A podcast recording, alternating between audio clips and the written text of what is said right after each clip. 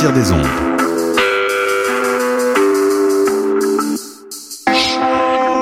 Podcast, musique, découverte. Sur choc.ca. What's up? Joe RCA, Bobé des Dead Obies et vous êtes à l'écoute de Choc.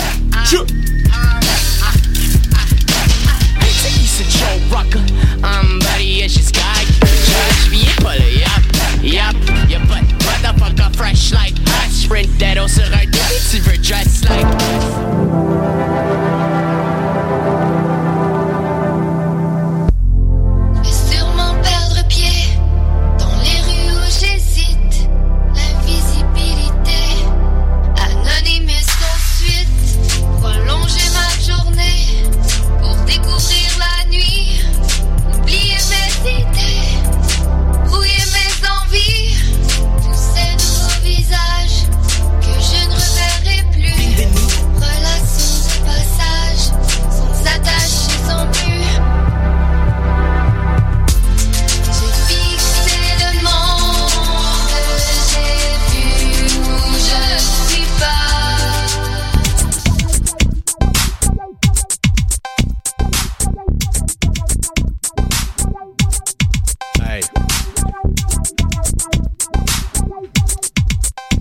Mesdames et messieurs les popeux, bonjour. Vous êtes sur choc.ca et vous écoutez en ce moment Pop en stock, la version podcast. Mon moment préféré de la semaine, c'est celui-ci, celui de l'énumération. Pop en stock, c'est l'extension de la revue numérique portant le même nom, unique en son genre sur les internets francophones. C'est un ouvroir de théorie culturelle et un espace de vulgarisation pour les études les plus pointues portant sur la pop, tout domaine de fiction populaire contemporaine confondu. Vous êtes en ce moment avec euh, vos animateurs, Francis Poke Me Harder Wallet au micro et Jim Poke Me and Die Bertium, animateur ici même, euh, pour ceux qui ne le savent pas, sur les ondes de choc.ca de l'émission de cinéma Le 7e Antiquaire demain à 17h30. Jim, c'est un plaisir d'être avec toi. Toujours un plaisir d'être avec toi, Francis. Et pour la petite histoire, je ne réponds pas au poke. Je suis un, je suis comme un corps mort à la dérive euh, dans le Mississippi. You can't poke me. Tu es, tu, Ouais, tu je fais un peu ça, tu fais un peu Southern Gothic comme, les- comme la moitié de la planète en ce moment. Euh, nous avons bien sûr euh, les plus géniaux chroniqueurs au monde, euh, Antonio Dominguez Leva et Samuel Archibald, deux individus qui, entre nombreuses autres choses, font que plusieurs d'entre nous n'avons pas envie de se suicider à grands coups de cuillère dans l'œil à chaque fois qu'on ouvre Facebook. Wow. Ouais. Hein? C'est gentil, ça. Ben, ça fait absolument plaisir. Moult éloges aujourd'hui sur les ondes.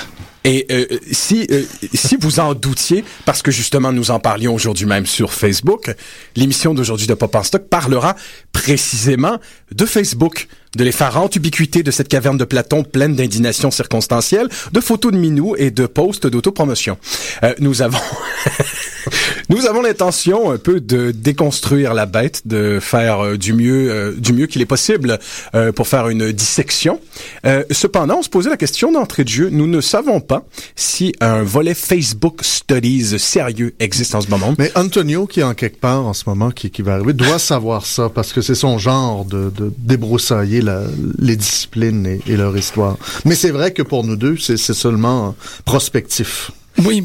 Et bon, le, dixième anniversaire est souvent euh, l'indicateur d'une étude à venir. Là, quand on commence à frôler l'événement, qu'on est capable de marquer dans le temps correctement, où étiez-vous quand vous avez fait votre code Facebook Ouais. and shit?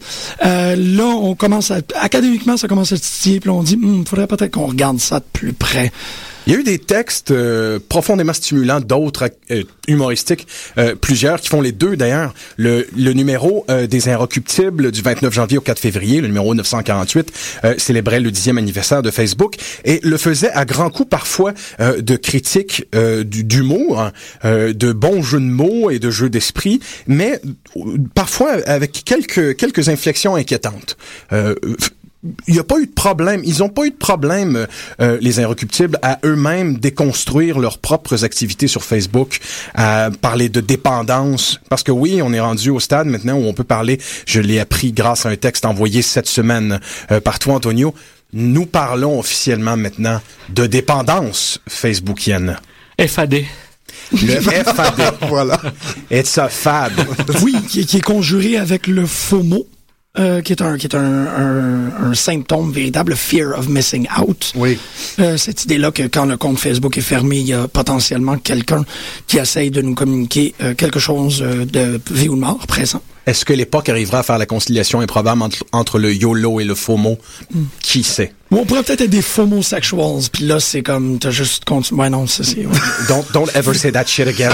je, je, je prévois. Je Jamais. me, je me mets un peu à l'avance. euh, Parce que des Umberto YOLO- Eco avait écrit dans, je pense, Comment voyager avec un saumon, une belle réflexion sur le fait de- de- de- d'être un esclave en fait. Qu'est-ce que c'est le- l'esclavage ou une des pistes qu'il proposait? Et là, on était un peu avant Facebook parce que comment voyager avec un saumon, c'est quelque chose dans le milieu des années 2000. Donc Facebook était là, mais c'est avant l'explosion Facebook où il parlait entre autres de, du fait que une des, des, des- des, conditions même du, de, de- du fait d'être un esclave, c'était c'était d'être rejoignable en tout temps. C'est-à-dire un, un esclave avait pas de période de temps où il pouvait dire ben là, je suis Ah, pas bon. sur mon... Et on le voit même jusqu'au 20e siècle, là, dans, dans Downton Abbey, tu peux hein, sonner quelqu'un à toute heure du jour de la nuit. Donc, être un servant, être un esclave, c'est quelqu'un qui est rejoignable en tout temps. Donc, le fear of missing out, c'est quelque chose d'assez... C'est une espèce d'angoisse, mais ce qui est surtout la sécurité d'être Oui. un esclave. C'est-à-dire, je ne vais pas rater rien du tout, mais en même temps, je suis jamais déconnecté. Et c'est la transposition aussi d'une autre réflexion que faisait Eco par ailleurs et, toute cette génération. Euh, c'est aussi l'extension d'une logique du travail à la logique des loisirs. C'est-à-dire Ouais. que cette idée de la connectivité permanente à laquelle on est tenu euh, de plus en plus de façon régulière dans les entreprises, dans les institutions, etc., etc., elle trouve sa contrepartie dans le monde du loisir. Et, et c'est euh, c'est une des critiques que faisaient les marxistes au loisir de masse, etc., que c'était finalement le euh, miroir symétrique, le miroir parfaitement euh, symétrique des, euh, des aliénations du, du, travail. Et donc effectivement, le fear of missing out, c'est finalement aussi la crainte que on ait des choses au travail qu'on n'a pas répondu à, à temps, qu'on ne s'est pas manifesté, etc., etc. Et donc on peut être sévèrement puni. Et là, ça devient quelque chose de l'ordre de l'hédonisme, et c'est cette transsubstantiation de l'hédonisme, de, de, l'aliénation en hédonisme qui est assez particulière de, de Facebook. Et puis par ailleurs, Facebook se présente aussi comme une sorte de capsule de détente dans la vie de l'entreprise. D'ailleurs, il y a des entreprises qu'il faut qu'ils bloquent leur compte Facebook parce qu'ils se rendaient compte que les gens perdaient des, des, des, des, des heures et, euh, journalières qui, qui leur coûtaient de l'argent. Et euh, mais en fait, ce qui est intéressant, c'est qu'encore une fois, euh, ce n'est pas une pause où, comme traditionnellement, on va à la machine à café, etc., etc., on glande, on fume une cigarette, etc. Là, c'est une pause où tout simplement on change de, on ouvre une nouvelle fenêtre qui d'ailleurs souvent reste ouverte quelque part là, et euh, et euh, et on se catapulte dans un autre type de stress qui euh, qui n'est qui n'est plus donc c'est- comme une cumulation de stress qui est assez intéressante. L'une qui est sous le sceau du plaisir et l'autre sous le signe du de, du de de la malédiction biblique du travail. Passer de Charib Dacilla, s- combattre un stress avec un autre. Belle technique. Moi, elle fonctionne terriblement bien pour moi. Euh, Oui. on, est, on est devenu, on est devenu. moi, je, moi, je dois admettre ce qui, que ce qui m'effraie profondément avec cette idée-là, je disais, on prend une pause maintenant pour aller sur Facebook, et plusieurs des individus dans mon environnement qui ont pris de nombreuses pauses sur Facebook sont maintenant des spécialistes qui peuvent se déclarer euh, des experts de la mise en marché et qui se sont créés un, un- un emploi de toutes pièces. Oui, tout à fait. D'ailleurs, c'est la logique euh, parfaite de, de cette connexion, de, ce- de cette transubstantiation du loisir et du, et du travail. De même que dans les jeux vidéo, il y a les gens qui gagnent de l'argent à trouver des, des, des trésors euh, et des, des Ouais, monnaies, etc. ouais, ouais, aller chercher l'épée la plus euh, la plus valable et, la vendre. Mais il y a quelque chose de très particulier qu'est-ce que tu dis Francis parce que on, on ne devient pas euh, véritablement expert de Facebook, on devient bon, à mon avis fait expert de notre manière de gérer Facebook parce que euh, il n'y a pas de y a pas de façon de gagner le jeu Facebook. Il y a plusieurs façons de jouer, mais on ne peut pas gagner. Et ces gens-là ont tendance à tomber. Puis c'est c'est drôle parce que moi, ça vient me connecter avec, avec la, la, la définition que William Gibson donnait du cyberespace. C'est une hallucination consensuelle. C'est l'idée que, oui, ce sont bel et bien des experts de Facebook parce qu'ils passent autant de temps dessus. Puis là, ben, on tombe dans le 10 000 heures, euh, le 10 000 heures d'expertise. là, euh, après 10 000 heures. Euh, Je me rappelle. C'est qui qui disait ça? qu'après 10 000 heures, je vais trouver la, station directe, mais c'est un, un penseur moderne qui dit qu'après 10 000 heures de pratique, tu deviens un expert à tout. Mais ça prend 10 000 heures pour y arriver. Et le 10 000 heures de Facebook, il y a plusieurs gens qui ont déjà pété ce cap-là. Donc, ils peuvent s'emblasonner de cette expertise-là, mais ils ont une expertise, ils ont une expertise qui est proprement personnelle. Ils ont adapté cet outil-là à leur expérience personnelle.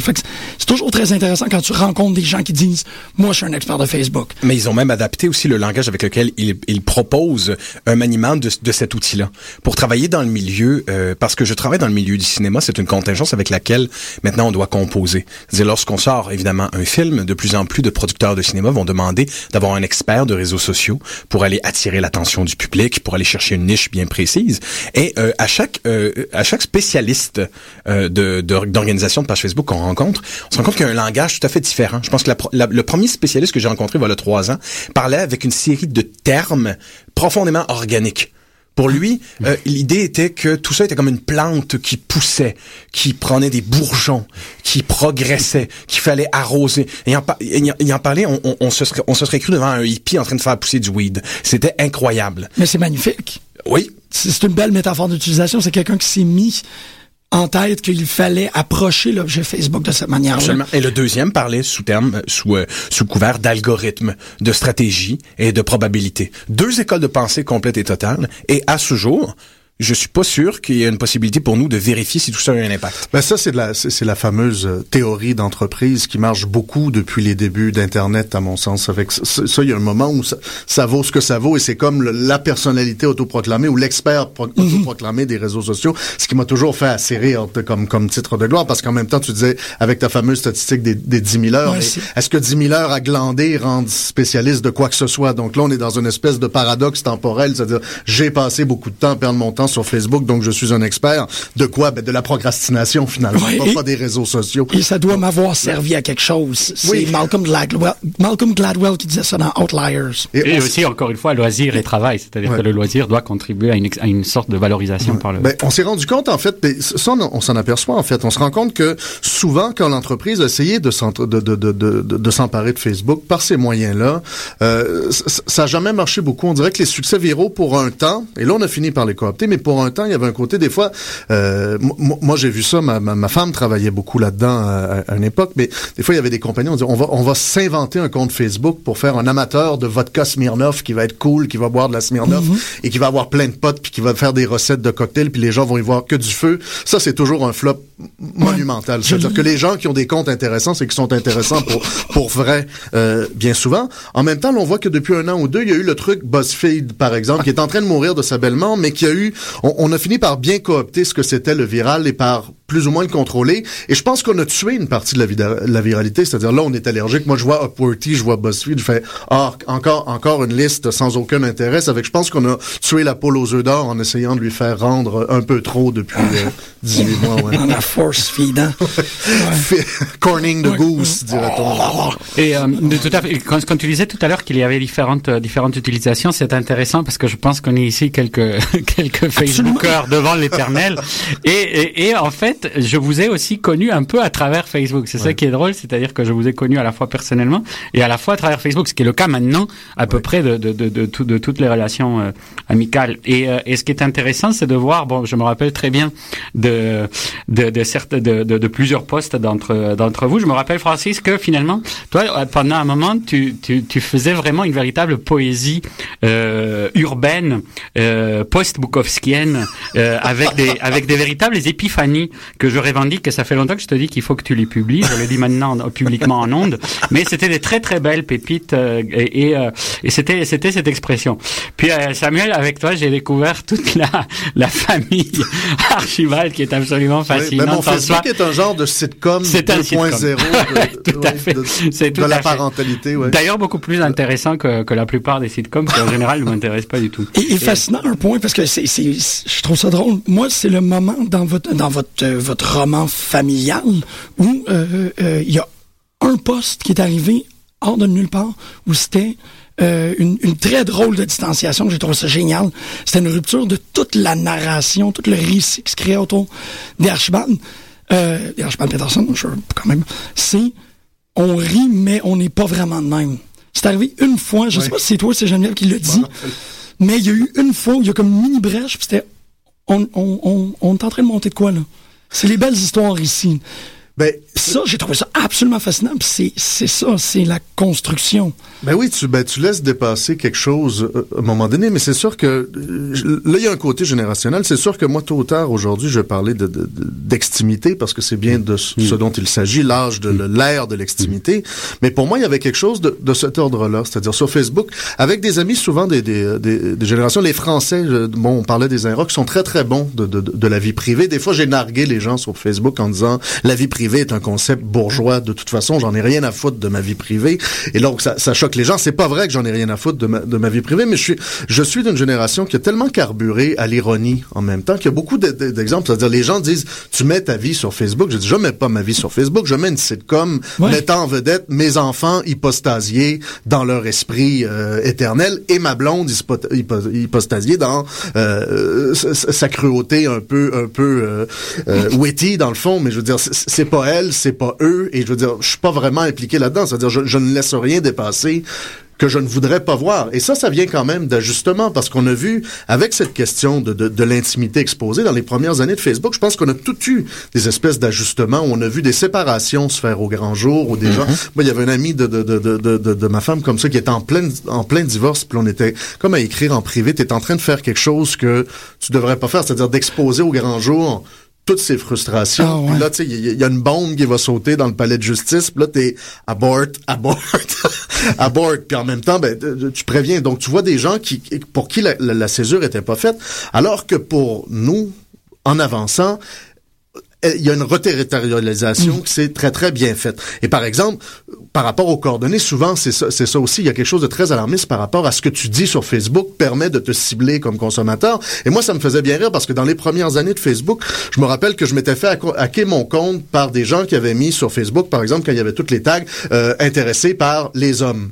Et je l'ai jamais changé parce que par une question de principe, il y avait un côté, c'est-à-dire les gars veulent me faire rougir en disant que je suis homosexuel sur Facebook. Il y a absolument rien de honteux à être homosexuel, donc je laisse là. Et ça a duré comme ça pendant des années parce que à chaque fois que je voulais le changer, il y a une partie de moi qui résistait et qui voulait faire du militantisme comme ça. Ça fait que je l'ai gardé pendant des années, mais en même temps, je pense qu'à religion, j'avais mis born again Christian ou un, un espèce de truc comme ça. Donc la publicité que je recevais sur Facebook, il y a une fois j'ai failli y aller. Je pense qu'il y avait des publicités pour des croisières homosexuelles républicaines, tu sais, pour des gays républicains. Il me semble que c'est mon genre de vacances, six mois en Alaska avec, avec des, avec des républicains gays. Donc il y avait ce côté-là. Donc quand on parlait avec le truc, ils vont vous, vous remplir la tête avec la publicité exactement ciblée. Mais je dis, faudrait déjà qu'ils sachent qui je suis et c'est pas ce que je c'est pas ce que je donne à, à Facebook qui je suis dans, dans mon intime. Et là, il y a une utilisation qui est intéressante, en fait, de la persona au sens, Oui, au sens oui, latin, c'est-à-dire de, de la persona comme, comme masque, et qui tient de ce que tu disais tout à fait de, de, de la génération ironique, voire euh, post-ironique, et euh, de, de cette idée que finalement, ça, dès le début, ça a été une des, une des possibilités. Et je pense que c'est un des paradoxes aussi de, de Facebook, et on parlera évidemment de la de l'extimité avec Tisseron, etc. Mais le, le, il y a un paradoxe qui est d'un côté, c'est que c'est la rhétorique de l'authenticité. On est euh, dans l'idée que ça vient d'une subjectivité qui est somme toute euh, romantique, du siècle bourgeois, etc., etc., qui est l'exposition de soi. Et euh, en même temps, c'est une logique de la séduction qui est toujours là. Puis je pense que tu vas nous en parler un petit peu Oh, plus longuement. c'est mon obsession. Oui, mais c'est une esthétique de la séduction à tous les sens, c'est-à-dire pas seulement du tout euh, dans le sens euh, dans le sens érotique, c'est dans un sens extrêmement large, un peu comme Baudrillard l'avait l'avait conçu pour pour sa théorie de la séduction et des stratégies fatales. Et donc c'est dans ce paradoxe que se situe toute la question. C'est-à-dire que d'un côté, c'est clair que nous avons des gens qui écrivent leur malaise, euh, etc., qui qui essayent d'avoir une véritable voix intérieure qui s'exprime, etc. Et puis en même temps, nous sommes conscients que la plupart des gens sont dans des stratégies rhétoriques, des stratégies de rhétorique, de mise en valeur de soi, euh, de, de, de se valoriser. Et, à- et à tous la- ces gens-là au sein d'un même réseau, c'est ce qui devient euh, à la fois fascinant et pervers, je pense. Oui, puis les mêmes personnes peuvent avoir différentes stratégies à différents moments aussi. On sent qu'il y a des, qu'il y a Oui. des, qu'il y a différentes, euh, qu'il y a différentes stratégies qui, qui s'articulent. Et donc, euh, c'est d'un côté une séduction qui passe par l'expression de soi, mais aussi la séduction qui passe par tout simplement, et c'est là aussi où c'est curieux comme, comme extension, à la fois d'une logique capitaliste, néolibérale, etc., médiatique, et, et, et de quelque chose qui, qui tiendrait de la subjectivité de l'authenticité, c'est l'idée que on se définit par ce que l'on consomme au sens très large. Là encore, de même qu'on a la séduction au sens large, la consommation au sens large. Donc en fait, les gens postent des choses qu'ils ont trouvées drôles et il y a même une course à voir qui est le premier à poster tel truc. Et il y a le côté has-been que tout à coup, si quelqu'un cinq jours après vient avec un truc, Quelle faute de goût. c'est une faute. De... ouais, voilà.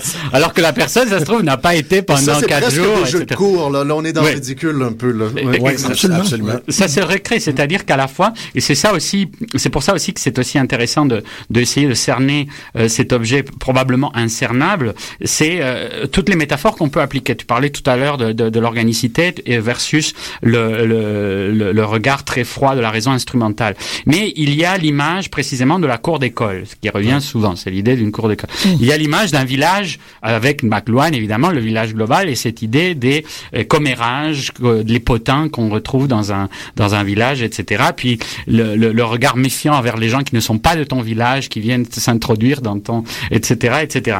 Euh, il y a la cour. Je pense que la cour est une belle, avec tout ce que Norbert Elias avait fait sur le, la nécessité de d'être toujours sur le regard des autres et de conformer son, son- son apparence, mais aussi sa, sa propre disposition psychique. Enfin, toutes les réflexions que faisait Elias sur la la cour euh, de, de de Louis XVI sont sont intéressantes euh, aussi.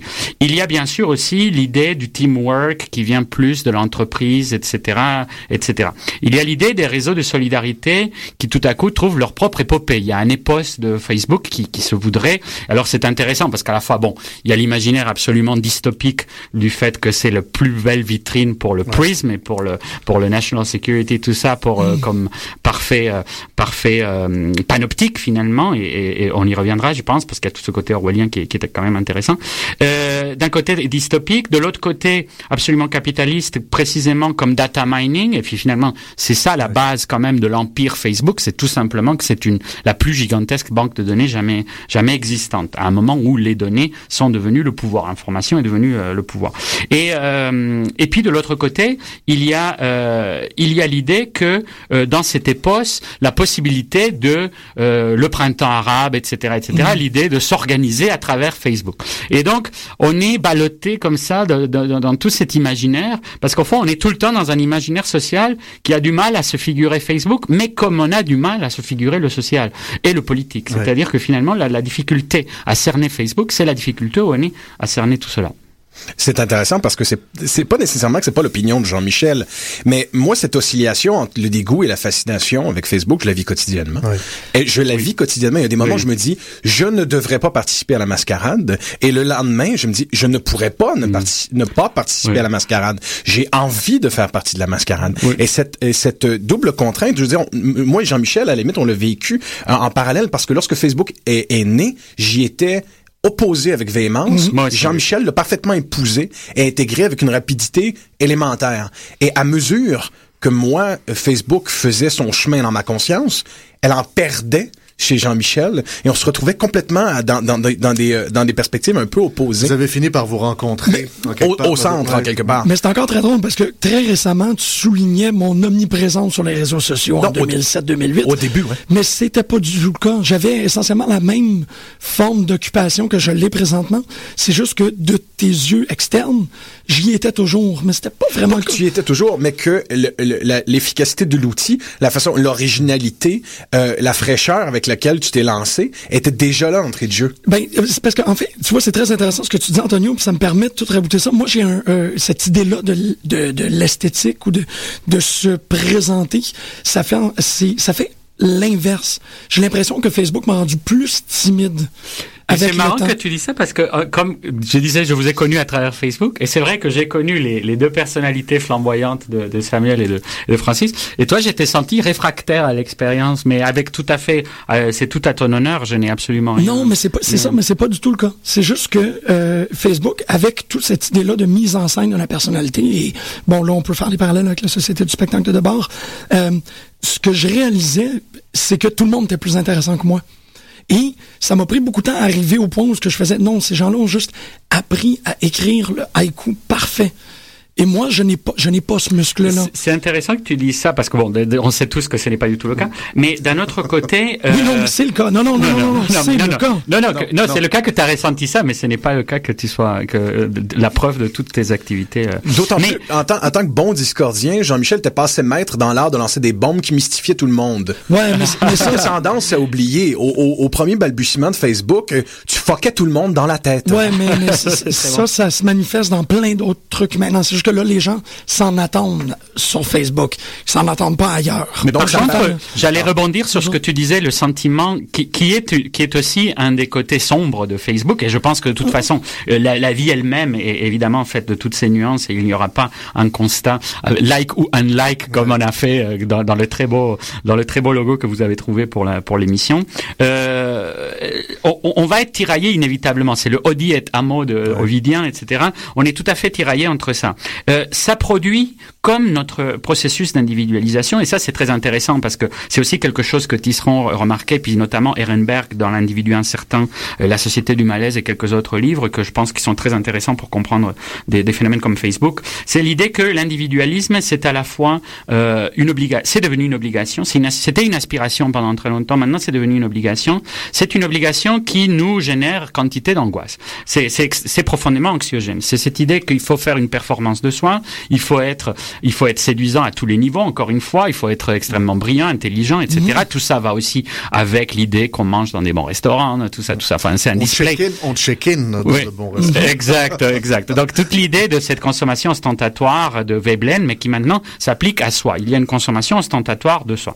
Ce que ça provoque chez quantité d'individus, c'est au contraire un sentiment de déprise, de déliaison, un sentiment de frustration énorme. Et ça aussi, c'est très intéressant de, de Facebook, c'est que beaucoup d'études signalent l'immense quantité de dépression à cause de ce phénomène que tu citais tout à l'heure, l'idée de la comparaison. L'idée que, ah tiens, un tel est parti en vacances et c'est absolument magnifique. Tiens, un tel s'est trouvé une nouvelle blonde qui est absolument explosive, ou un nouveau chum, etc., etc.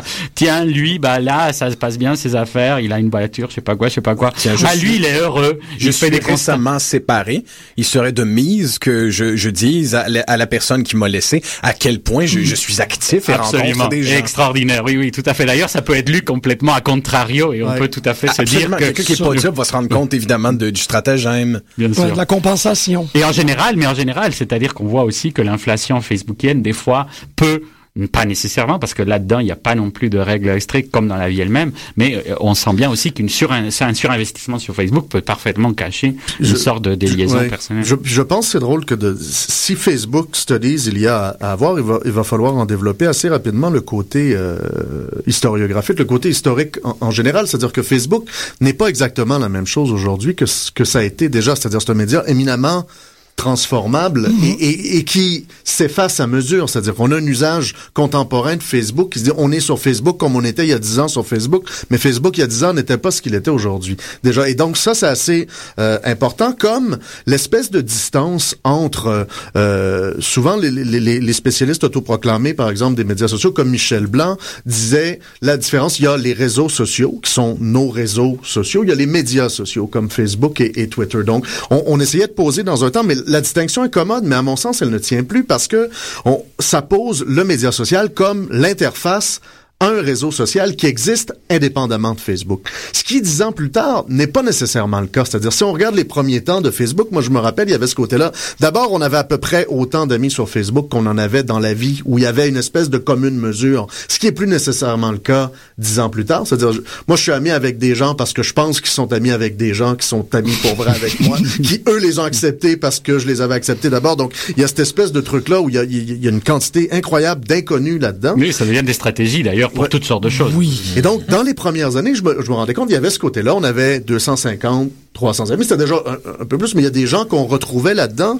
Et je me rappelle que dans les premières années que j'avais un compte Facebook, c'était une façon de faire arriver des événements, justement, dans son réseau social, en dehors de Facebook. C'est-à-dire, tout à coup, je retrouvais des vieux potes du secondaire qui étaient à Montréal, que j'avais perdu de vue, puis tout à coup, on va prendre, on va prendre un pot, on se réunit, on se retrouve toute une gang. Et là, tout à coup, le média social a bel et bien servi d'interface à un réseau social physique. Maintenant, à, à 14 1500 amis, c'est-à-dire Facebook ne devient qu'une une espèce de truc à banaliser l'événement parce que le nombre d'invitations à des cocktails, à des 5 à 7 que je reçois devient, c'est la bibliothèque de, Babel du lancement et du vernissage. Avec, tu ne fais que- qu'en manquer.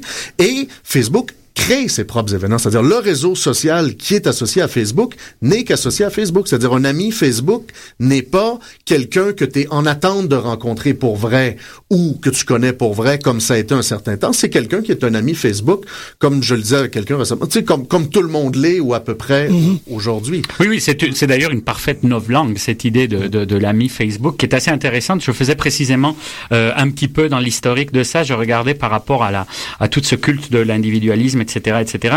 Le, le, le texte de Carnegie de How Ouais. to Make Friends and Influence People. et c'est vraiment friend, le friend de Facebook de Zuckerberg, c'est le friend au sens de Carnegie. C'est c'est- c'est- c'est ça qui m'a beaucoup frappé, cette idée que la personnalité... Et, et c'est une idéologie américaine, c'est-à-dire qu'il ne faut pas encore oublier, puis là c'est c'est vrai, c'est l'extension de la personnalité au sens américain et de la quête du bonheur à l'américaine, etc., etc. Et c'est une globalisation euh, absolument euh, plus peut-être plus euh, plus euh, féroce que toutes les autres parce qu'on parle tout le temps de Coca-Cola, etc. Et d'ailleurs, la dernière publicité de Coca-Cola, je sais pas si vous avez vu, mais s'en prend à ces médias sociaux et à l'idée que ça déconnecte les gens. Alors c'est qui qui connecting people C'est Coca-Cola. Alors c'est très intéressant comment on a quelque chose. Versus Oui, voilà. Mais c'est ça qui est très intéressant, qu'il soit, soit senti menacé à ce point-là de ne pas avoir une emprise sur ce monde-là, en même temps qu'ils essayent absolument de le manipuler, etc., etc. Mais comment on essaye un peu old media euh, versus new media, comment ils se mettent en scène de cette façon-là. Et je pense que le, le- la grande drame, ça revient à ce que je disais entre old versus new media, c'est que c'est pas anciens médias contre nouveaux médias, c'est médias euh, figés contre médias éternellement euh, transformatifs. C'est-à-dire les, les- le numérique a donné lieu à plein de trucs comme ça où c'est toujours en train de changer. Sais, Il arrive un Tumblr, il arrive les blogs, il arrive un truc qui fait que c'est déjà plus la même chose que ce que c'était avant. Et Facebook en soi est un média transformatif. Donc c'est pas, tu, tu peux t'ajuster, tu peux réagir à ce que Facebook est maintenant, mais ça sera probablement pas la même chose dans cinq ans, ne serait-ce que parce qu'ils vont avoir changé deux fois de cover et de, et de machin, juste pour nous énerver. Et c'est pour ça que ça devient presque, ça devient une métaphore presque transparente du néolibéralisme. C'est ça qui est intéressant. C'est le pur euh, Eldorado de, Mais ça devient aussi un, un- un très bel outil pour la compréhension de- du virtuel. C'est c'est là que je... En fait, qu'est-ce que tu disais, Samuel, avec l'idée qu'il n'y a pas d'action, il y a la potentialité d'action sur Facebook, il n'y a pas, euh, il n'y a pas de rencontre. Il y a cet espace-là à laquelle on n'est pas habitué, que Pierre Lévy appelle le virtuel, ce moment où il n'y a, où l'action peut se faire plus aisément que si elle n'y était pas.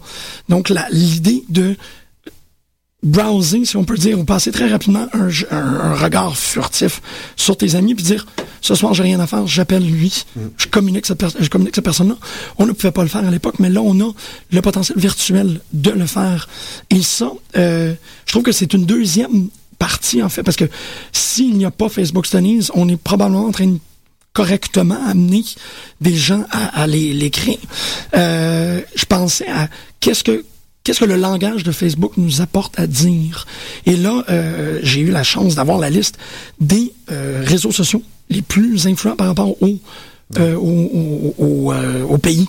Puis là, on voit que, bon, tu vois, en- en- aux États-Unis, c'est clairement Facebook qui est en première position. Mais ensuite, il y a Pinterest, Twitter et LinkedIn. Et LinkedIn. Et tous ces réseaux sociaux-là sont des façons d'aborder le monde de façon différente. Et là, on tombe aussi dans des trucs comme, euh, que, que moi, je connais pas, 20 en Espagne. Oui, beaucoup. Et au, euh, au Brésil, il y en a un gigantesque. Là, je me rappelle plus le nom, mais qui est Euh, à, à l'échelle du Brésil précisément. En Allemagne. Ouais. Ver, Verkenven, Zing, Stay Friends, WhatsApp en Inde, euh, tout- tous des, des médias sociaux auxquels on n'a absolument aucune idée, qu'on n'a été jamais exposé et qui euh, comportent probablement leur propre euh, décorum, leur propre type de Oui, langage. et puis il y a des guerres internes où on sait que les, les, les, les jeunes sont en train de déserter Facebook parce que c'est de plus en plus perçu comme un milieu adulte, etc., Ouais. etc. Donc ils se créent leur propre. Donc ça, c'est une logique qui va qui va qui va avoir lieu. Par rapport à ce que tu disais tout à l'heure aussi, euh, c'est intéressant, mais il il y, a des gens qui organisent des Facebook parties purement virtuelles où les gens font juste. De, enfin, c'est- ça semble complètement inintéressant, mais en même temps, c'est c'est c'est c'est aussi cet appel du virtuel que tu que tu que tu évoques. Et c'est vrai que tout ça, euh, pour reprendre la, la, la métaphore du cyberespace euh, introduite par, par Gibson, ce qui est intéressant, c'est l'idée à chaque fois d'essayer de meubler cette sorte de monstre qui, qui n'est nulle part, qui est, qui est- Ouais. qui est le, qui est le, le cyberespace. Mais pour parler des excroissances du fameux monstre, moi, ces dernières années, j'ai eu des manifestations Facebook, des moments facebookiens qui ont été tellement prenants existentiellement, je, je, je m'attendais pas à les vivre si, si fortement. Euh, par exemple, euh, en 2013, il y a eu euh, essentiellement trois suicides dans mon environnement, et là, tout d'un coup, euh, vient avec ça la réflexion de ce que devient l'espace facebookien de la personne décédée. Ouais. Euh, Est-ce que ça devient un espace de un espace funéraire, un espace où on va euh, aller porter des fleurs virtuelles à l'individu décédé Euh, On se retrouve dans des, des circonstances parfois un peu euh, surprenantes où l'individu décédé se fait taguer sur une photo par une personne qui ne sait pas qu'elle est décédée. Euh, J'ai une personne dans mon environnement, euh, dans, dans mon environnement.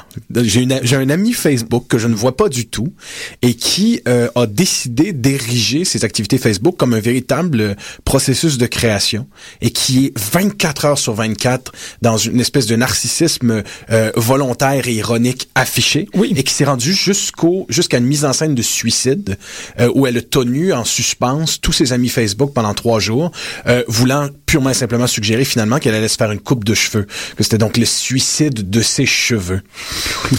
et, et, et tout le monde Recommande-moi le pas, mais, mais tout le monde a été, a été suspendu à ses, à, ses, à ses lèvres virtuelles à cette femme-là pendant trois jours. Et ce- cette attention-là qu'elle a eue lui a fait du bien. Et elle s'est elle-même réclamée du pathétisme euh, de, de, de, de la procédure. Donc, euh, moi, je ne m'attendais pas à ce qu'un jour, je me suis toujours demandé si Facebook pouvait un jour être un outil de création et d'exploration pure. Et euh, occasionnellement, il y a des percées comme ça. Des trucs qui se font, qui se font, euh, qui se font collectivement sans qu'on s'attende à quoi que ce soit. Par exemple, un espace funéraire. Ça, Oui. je l'ai pas vu venir. Mais ça, ça va toujours être réabsorbé par la bête parce que si Absolument.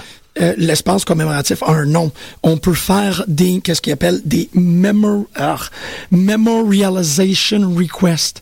Donc, tu peux. Ah, il y a un trans- app qui permet de Non. véritablement le faire. Ça tu va peux venir. envoyer un courriel à Facebook puis tu dis cet usager-là est mort et vous allez voir parce qu'il y a 170 euh, euh, types de comptes différents dans Facebook. Il y a un livre au complet qui a été écrit sur la dédale qui est le disclaimer euh, de Facebook, mais il y a de ce type de profil-là qui s'appelle l'espace commémoratif et ce euh, ce type de, de, de, de compte-là a des paramètres très précis. Tu ne peux plus rien poster dessus, tu ne peux plus y accéder. Mais tu le verras et il apparaît probablement sur les comptes des, personnes décédées. Cet espace est un espace commémoratif. Ils l'ont totalement intégré dans la charte euh, de Facebook. Oui, c'est bah, c'est en train de c'est c'est en train de progresser. Enfin, cette idée de de de de- de- d'une fabrication in progress, euh, qui est comme tu disais par par rapport aux nouveaux médias, etc. Euh, c'est c'est c'est fou. Il y a aussi, c'est-à-dire que c'est un mélange assez assez curieux entre euh, la logique des utilisateurs et la logique des des programmateurs et même mais en même temps, il y a une sorte de coalescence qui qui qui, qui se fait autour de ça qui est assez qui est assez curieuse, parfois inquiétante.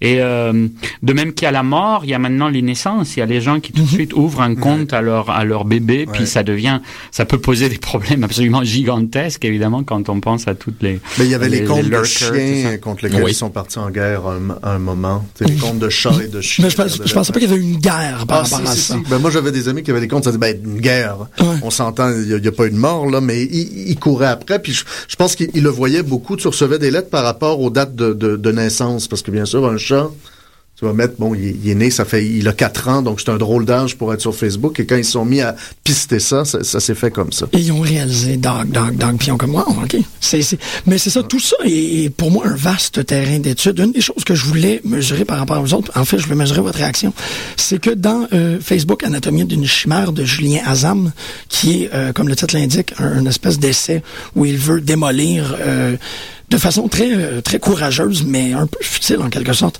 euh, Facebook. Il y a un paragraphe, en fait, il y a une section complète où il évoque Lukács et il y a une section complète où il dit que toute la révolution arabe, ça a été euh, euh, apposé, ça a été affixé à Facebook dans une vaste campagne publicitaire. Mais euh, ça, bon, c'est à vous à vous faire votre, votre opinion par rapport à ça. Mais il sort les, euh, les les caractéristiques idéales typiques d'un utilisateur Facebook en janvier 2013. Puis juste très rapidement, je vais avoir votre réaction parce que l'utilisateur en moyen, moyen a 245 amis. Il euh, passe 20 minutes par connexion sur Facebook. écrit 25 commentaires par mois. 64%, 74% des utilisateurs se connectent à chaque jour. Un- un utilisateur moyen devient fan de 4 fanpages par mois. Et il est invité à 3 événements par mois. Mais je pense que là, c'est le, le côté, euh, c'est le, c'est le problème des, des moyennes qui veulent rien dire parce que les comportements, pour moi, sont trop scindés. C'est-à-dire, là, quand tu fais une moyenne comme ça, là, tu reconnais personne parce que cette moyenne-là ressemble pas à, à beaucoup de gens. C'est-à-dire, moi, j'ai l'impression que c'est beaucoup plus scindé que ça. C'est-à-dire que tu as des gens, euh, quand je les vois, c'est-à-dire, tu as des gens, justement, qu'on dit Facebook est un, euh, un, un environnement très adulte. Moi, les, les, les gens que je connais, là, tout à coup, c'est la génération de nos parents qui sont beaucoup sur Facebook, mais qui vont rouler beaucoup à 40, 50 amis, donc qui ont le réflexe d'être très, très dans des- et donc qui acceptent pas des moi je me rappelle quand quand mon père s'était branché sur Facebook là, il est plus il, il a plus son iPad il, il trouvait ça fou mais il y avait ce côté là c'est-à-dire il m'appelait à chaque fois qu'il y avait une demande d'amitié. Parce que c'était une espèce de c'est qui ce gars-là? Sais, surtout quand c'était quelqu'un qui connaissait pas. Donc il y avait il y avait encore ce réflexe là de dire qui es-tu tout ça alors que moi je, tu plus ou moins je les accepte au nombre d'amis en commun tu sais, de, de, de grosso modo. Donc ça devient beaucoup moins beaucoup moins anxiogène. Mais là il y avait ce côté là de, de, de, de, de valider à chaque fois pratiquement. Alors que tu as les vieux usagers de Facebook où là pour dire tu sais 250 en moyenne moi c'était mon compte il y a euh, 6 7 ans pratiquement là. donc là, là on est dans d'autres genres de ligues et dans d'autres genres de quantités. Parce que là quand tu dis là, tu- par rapport à ce que je disais tout à l'heure c'est sûr si t'es à 1500 amis sur Facebook ben là ton estimé de quatre invitations par mois elle est extrêmement euh, modeste ça fait c'est ça. Donc, cette moyenne-là, pour moi, c'est ben, c'est le défaut de la statistique en, en- en quelque part avec des populations euh, et des usages aussi bigarrés que ça. Oui, puis je pense que c'est aussi, ça va vraiment par, par cycle et par rythme. On sent qu'il y a des moments d'investissement, puis il y a des moments Ouais. où les gens euh, déconnectent. Enfin bon, c'est très, euh, c'est cette extension aussi de, de, de, de- des- des usages qu'on fait de, de quelque chose.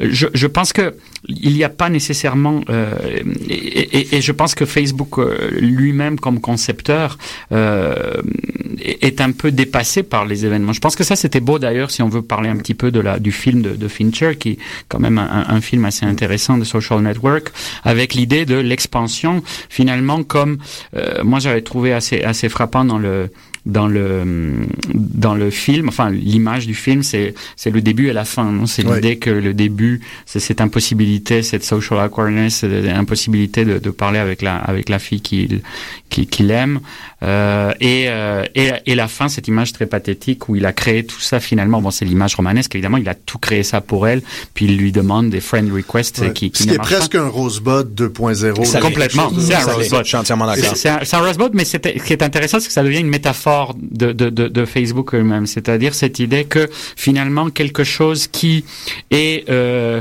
l'introduction d'une d'une médiatisation technologique de la subjectivité Ouais. pour pallier à quelque chose qui somme toute était assez simple. Ça me rappelle aussi la phrase célèbre sur euh, sur euh, sur euh, le créateur du, du Grand Monde. Je me rappelle plus qui avait dit ça, mais qui disait euh, Alain Fournier croise une belle fille dans la rue, au lieu de lui parler, il écrit le Grand Monde. bon bah là c'est un petit peu l'extension 2.0 de, de de cette idée, mais mais c'est aussi l'idée que finalement euh, ça aura complètement dépassé, ça aura été totalement ailleurs que Et aussi l'idée que, que le piège est parfait, justement. Tu sais, C'est-à-dire à contrario de quelque chose qui serait plus, euh, non pas conspirationniste, mais oui, conspirationniste d'une certaine façon. C'est-à-dire c'est un truc, euh, c'est un tour qu'on nous joue à nous. Il y avait cette, cette idée de, de Zuckerberg, victime de son propre piège à, à la fin. Et, et- et donc, il y a une représentation de l'espèce d'universali- d'universalité, de, de cette espèce d'attrait un peu vénéneux-là. Je pense qu'on a tous été piégés à un moment donné ou à un autre, précisément de cette façon-là, en se disant évidemment qu'on est des, des- des individus capables de libre arbitre et qu'on sait exactement là où va arrêter l'expérience facebookienne, là où Facebook ne nous fera pas souffrir, ou Facebook dès que virtualité, et finalement du jour au lendemain, euh, émotivement parlant, Facebook peut se, peut se rendre à des endroits un peu surprenants. Bah oui, bien sûr. Moi, les, les ex, les toutes sortes de choses. Ben, qu'on moi, je me rappelle, c'est-à-dire, moi, j'ai été longtemps le, le grand apôtre euh, non critique de Facebook parce que j'ai ouvert mon compte Facebook à un moment où j'étais en exil. Donc, je, je faisais mon,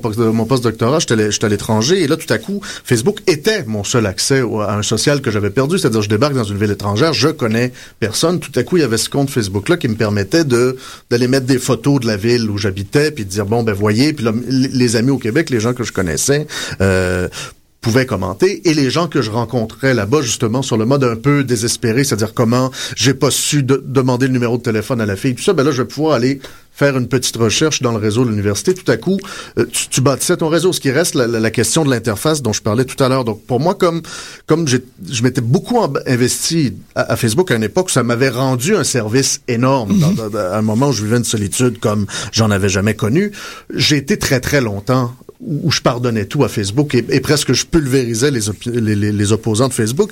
Et là, je suis presque en train de passer de l'autre côté, c'est-à-dire depuis deux ans, je parle de plus en plus souvent à ma femme qui en rit, bien entendu, de fermer mon compte Facebook, de, de, de retravailler le compte Facebook. Je pense fermer, je sais pas, mais ce que j'entends de plus en plus, c'est des gens qui tracent des usages ou qui se questionnent très très sérieusement sur leurs usages euh, de, de Facebook. Je me rappelle, il y a quelqu'un qui m'a con- qui m'a contacté récemment pour participer à une table ronde. On échange de deux ou trois mails, puis à un moment, je lui envoie une demande d'amitié. On n'était pas amis, et cette personne-là me répond euh, ça, ça va qu'on se parle tout ça, mais si ça te dérange pas, je n'accepterai pas ta demande d'amitié parce que moi je garde plutôt un cercle euh, restreint sur, sur, sur Facebook. Et donc ça m'a étonné, et, et- mais ça m'a aussi allumé un peu cette lumière-là de dire il y a, il y a des gens qui commencent à avoir ce genre de, de, de démarche-là? Ben, moi, ma, ma démarche personnelle, si je peux l'exposer ici, c'est que euh, je ne serais pas ami avec quelqu'un sur Facebook si je l'ai pas rencontré deux fois physiquement dans des contextes différents. Et ça, c'est automatique. Moi, j'ai cru, j'ai cru devoir et pouvoir faire ça jusqu'à ce que je cesse de le faire. Parce Ouais. que moi, moi, C'est des règles imposées à l'interne. Quand t'arrêtes de les respecter, mais là, ça part. Ouais, je comprends. Parce que moi, s'il y avait une, s'il y avait une dimension de Facebook euh, qui m'obsède, c'est le, le, le, le temps de l'amour. Facebook au temps de l'amour, c'est le show, le show d'Erlo de la Clos 2.0. et j'ai des, des exemples assez euh, assez évocateurs, assez tristes, mais assez riches en même temps. Je me suis posé la question. Moi, j'ai lu récemment, j'ai lu récemment les mémoires complètes de Casanova, enfin disponibles dans leur totalité. Et à mesure que je lisais euh, le texte, c'était pas l'aspect euh, de l'homme séduisant, c'était pas la- l'aspect du séducteur qui, qui me sautait à l'esprit, mais c'était cet individu capable de se réinventer. Ce, ce réseau social, cette page Facebook sur deux pattes, cet individu qui est capable de donner la forme qu'il veut pour être entendu et écouté et séduire qui il veut. Donc c'est cet aspect-là de Facebook, moi, qui m'obsède le plus, surtout en ce qui concerne euh, la vie émotive, euh, le flirt, la vie érotique et même, poussons-le plus loin, une nouvelle forme, à la limite, d'érotisme entière- entièrement basée sur le voyeurisme de The Girl Next Door, de l'ami de ton ami, de la femme de ton meilleur pote. Donc, ces paramètres-là, ils sont très importants. Pour moi, ils sont même euh, les bases euh, d'une obsession. Et quand on y va, euh, quand on y va à fond, là, si je me base moi sur mon expérience personnelle, les gens autour de moi, les observations que j'ai faites, c'est assez surprenant de constater à quel point moi, depuis dix ans, depuis l'existence de Facebook, à mon insu, ma vie a substantifiquement changé. En fait, euh, mes rapports, euh, mes rapports affectifs, mes rapports émotifs ont été drastiquement modifiés sans que je m'y rende compte, en pensant que mon libre arbitre, évidemment, pour- pourrait se protéger de ça. Et c'est en se, rend- c'est en se rendant compte qu'un rapport euh, presque machiavélique dans la façon avec laquelle on va aller vers la séduction sans même parfois s'en rendre compte. Euh, Il y a du machiavélisme, mais à un moment donné, on se perd là-dedans. Parlons séduction, parlons, euh, parlons rapidement de la chasse, le stalking sur Facebook pour l'appeler comme ça. Il l'appelle le, le, Le stalking. mot a été lancé. Mais il faut le, il faut le dire.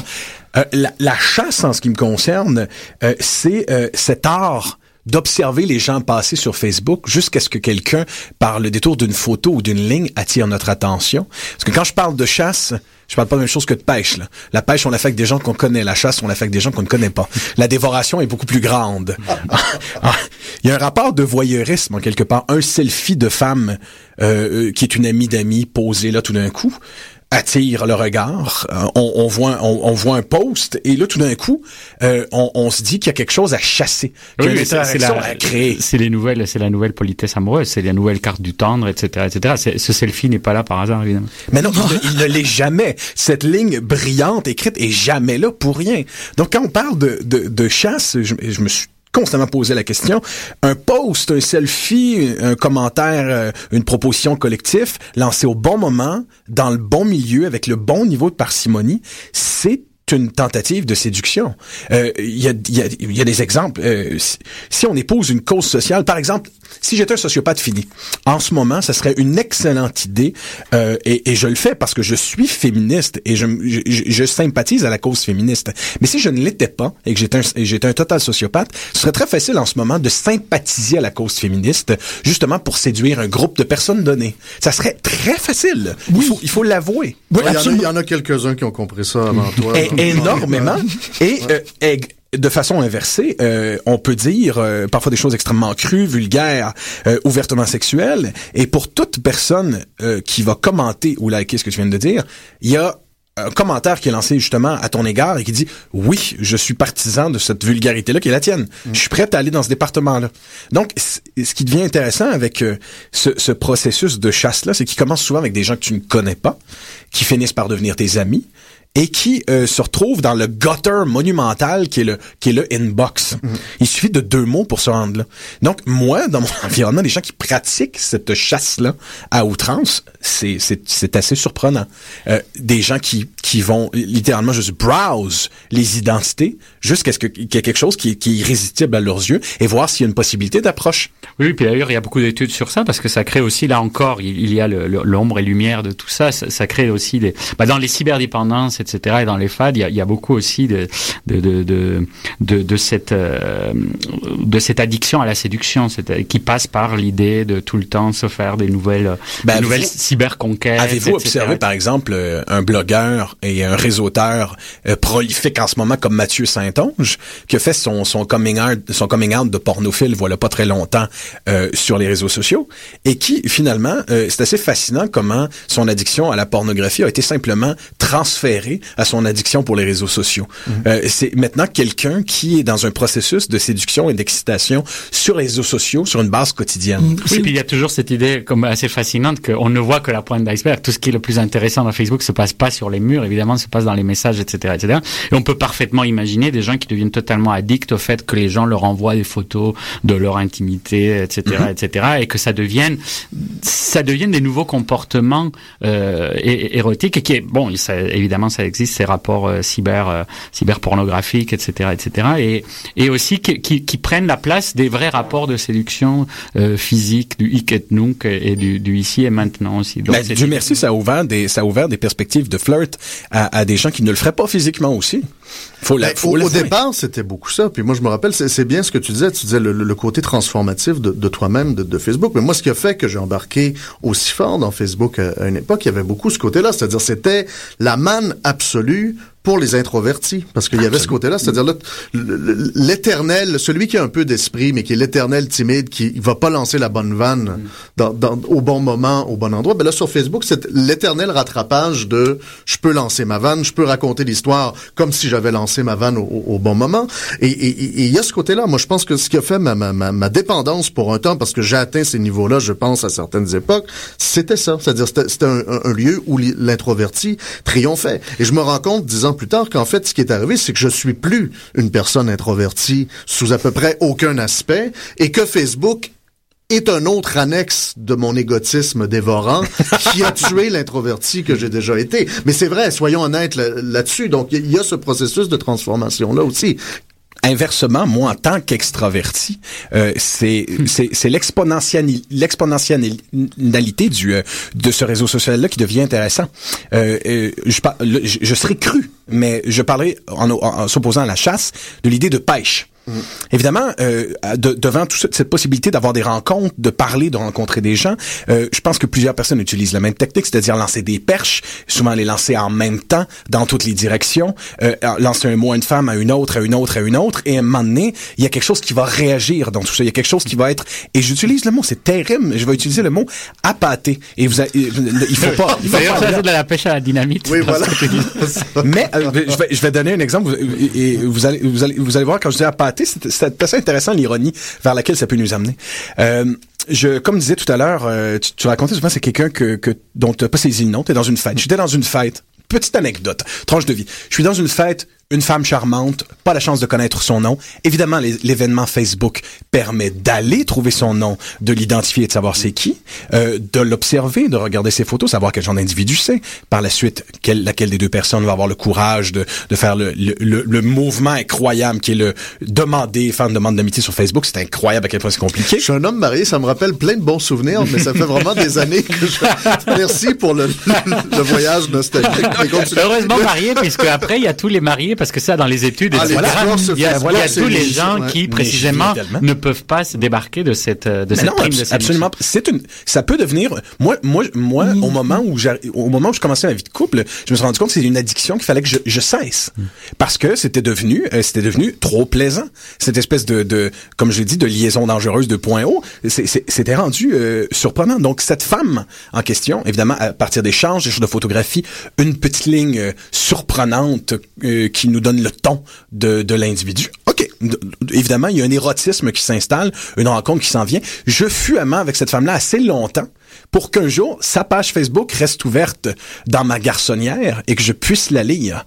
Et de me rendre compte que ces échanges d'une intelligence fulgurante, ces photos tout nues que j'avais reçues, quand je parle d'apathé, c'est là que je voulais venir, ces photos tout nues que j'avais reçues, euh, qui, qui étaient le, le témoignage d'un érotisme brûlant qui est en train de naître entre moi et elle, je me rendais compte qu'il avait été partagé en tout point à une dizaine d'autres hommes. La même photo, les mais mêmes lignes, les Mais mêmes lignes fulgurantes. tu, tu parlais de Casanova, mais c'est tout à fait, c'est tout à fait des, Mais She c'est exactement ça. she 18e had siècle. five more. disait Johnny Cash. Tu te crois chasseur et finalement tu es la part et Mais ça, c'est l'éternelle leçon des hommes. Mais c'est de, c'est finalement de, de ce, C'est de- le garde-robe, mais là, il est dans un ordinateur. Ouais, ouais. Mais un truc, euh, excuse-moi, j'allais non, vas-y. Non, un truc qui, qui- qui- bon, qui me semble tout à fait fascinant. À côté de, de ça aussi, je pense qu'il y a le côté euh, jeu de cours dont on parlait. Il y, a, il y a- le côté, à un moment donné, réconciliation. Puis je pense que ce qui fait que j'ai j'ai des gros bémols avec Facebook, en dehors de l'usage que j'ai pu en faire, du trop grand nombre de- d'amis, peut-être, du bon des, des, des, des interactions qui se diluent, il y a le côté, je pense, pour moi, il y a l'âge normatif de Facebook depuis on est entré, dans lequel on est entré beaucoup depuis deux ou trois ans. C'est-à-dire, il y a un côté à un moment très expérimental et presque anything goes d'extimité, c'est-à-dire comment on va partager l'intime dans, dans une nouvelle sphère publique, où là, on est dans une espèce de, de- d'essai-erreur, mais où, où ça pardonne. Et je pense que là, sur Facebook, on parlait d'individu- d'individu- d'individualité tout à l'heure, je pense a déjà ce paradoxe-là. C'est-à-dire, là, il y a des effets de société, tout le monde est pote avec tout le monde, et c'est la mécanique même. On est des amis, on va éventuellement se connaître si on se connaît pas, donc il y a un réseau qui se crée, avec le- désir d'individualité exacerbé qui va faire que, on, est, on en parlait tout à l'heure, il y a le côté qui est le premier à partager une affaire, il y a aussi le côté qui est le premier à être tanné qu'une chose soit partagée, qu'une chose soit aimée, soit dite. Donc, oui, oui, ça crée beaucoup de problèmes. Puis d'ailleurs, on sent bien aussi que, et ça, c'est une des choses qui peut leur rendre l'expérience très désagréable.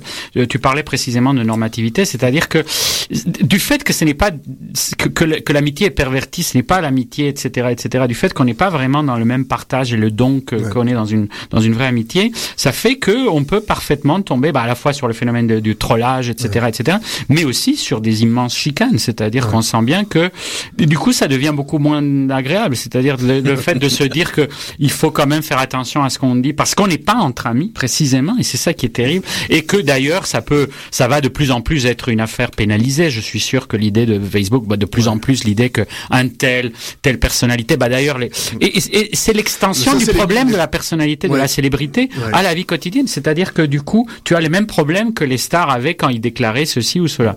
Donc, Ben, c'est les politiciens sur Twitter aussi. Mais moi, pour moi, c'est et Twitter et Facebook ont cet âge-là, ont ce problème-là, qui sont, qui ont beaucoup de difficultés en ce moment à accoucher de leur ère intellectuelle, alors que ça a été longtemps une affaire très très émotive. Là, on voudrait être dans le débat. Et on est, moi, moi, ce qui me décourage en ce moment, c'est l'idée. Je ne crois plus en l'idée que Facebook va être un lieu de débat et de rhétorique, c'est-à-dire ça finit par être une espèce de foire d'empoigne où euh, on répond à, à- à des choses que les gens ont pas dites ou on, on fait des réponses inutiles à des propos crétins. Donc, on déploie, on sort Anna Arendt et, et Judith Butler pour répondre à Gab Roy, qui est, qui est un débile léger. Tu sais, je veux dire, on pourrait juste lui répondre ta gueule, Gab, puis ça irait très, très bien. Donc, il y, a ce, y a ce facteur-là. Il y a aussi le facteur, finalement, où personne s'écoute parler. Et donc, on a une espèce de lapidation où une, une opinion, euh, un point de vue est émis. Et on répond à ce qu'on a bien cru en, en, en- en comprendre. Et donc, Twitter, c'est un peu la, la même chose, c'est-à-dire comment on va finir par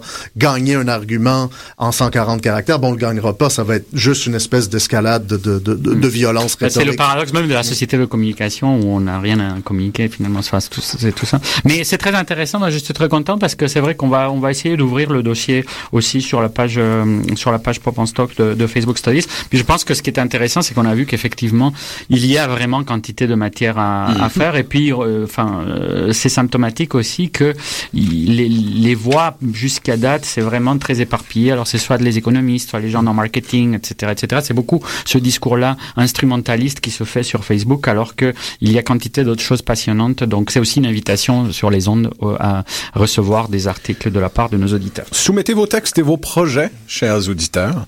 C'est un plaisir de faire cette émission avec vous. Euh, un plaisir aussi de vous recroiser peut-être au prochain Big Bug où vos informations, euh, comme, il, y- comme il y a eu lieu en 24 septembre, euh, le 24 septembre 2012, où euh, les, euh, les, euh, les messages privés de tout le monde étaient apparus en plein jour. Euh, ce fut un moment plaisant pour tout le monde pour Facebook. Ça va arriver à nouveau. C'est sûr. C'est pas une J'ai déjà hâte au prochain Big Bug Facebook. C'était une sorte de jugement final. On va aller voir, on va aller Blizzard de Fauve. Bonne semaine tout le monde.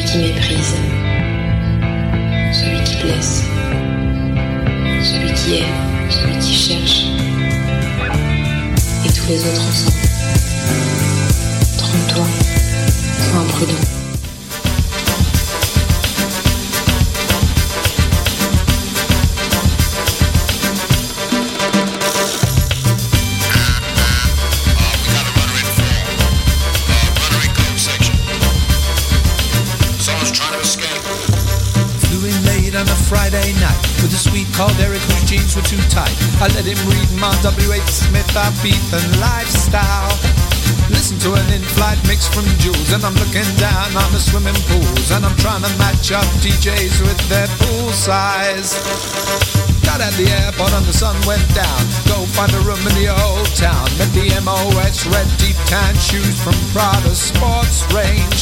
There in the bar about to start my mission. Well, my world turned messy with a new acquisition. Take it, she said, yeah, they're, they're from the mainland. And now gold bikinis, they're chasing me. Seemed a good idea to take another three. Someone said we've been at Oki's best set ever, man. Fluffy bras and silver shirts, painted bodies and micro skirts. The cab driver said he'd get us all into Sasha. It's no problem.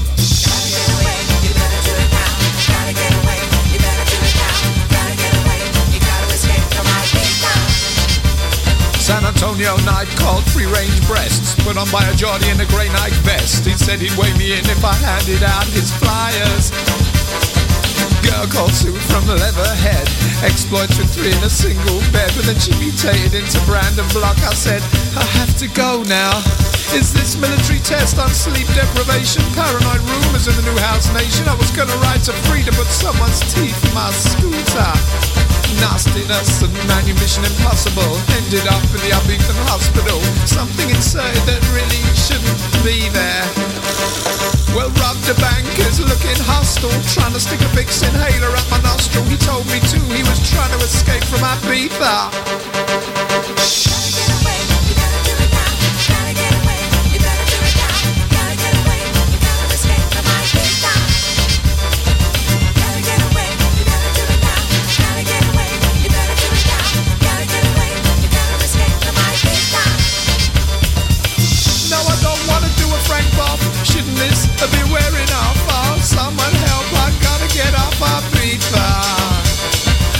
pierced every part I could put a ring. I tattooed my back and there's a stud in my ting. I woke up on the beach in the middle of a Spanish family.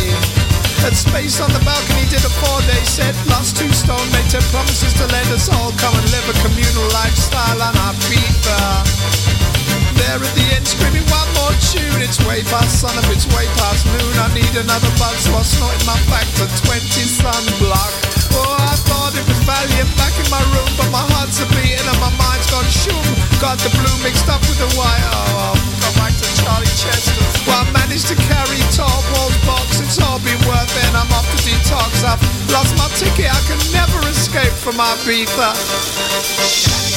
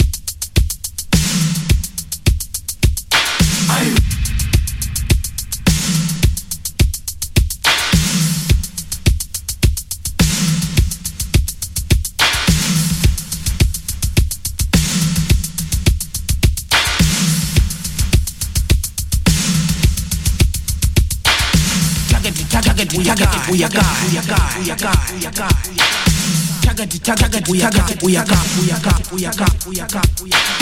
Target, target, we are God, we are God, we are God, we are God, we are God. Target, target, we are God, we are God, we are God, we are God, we are God.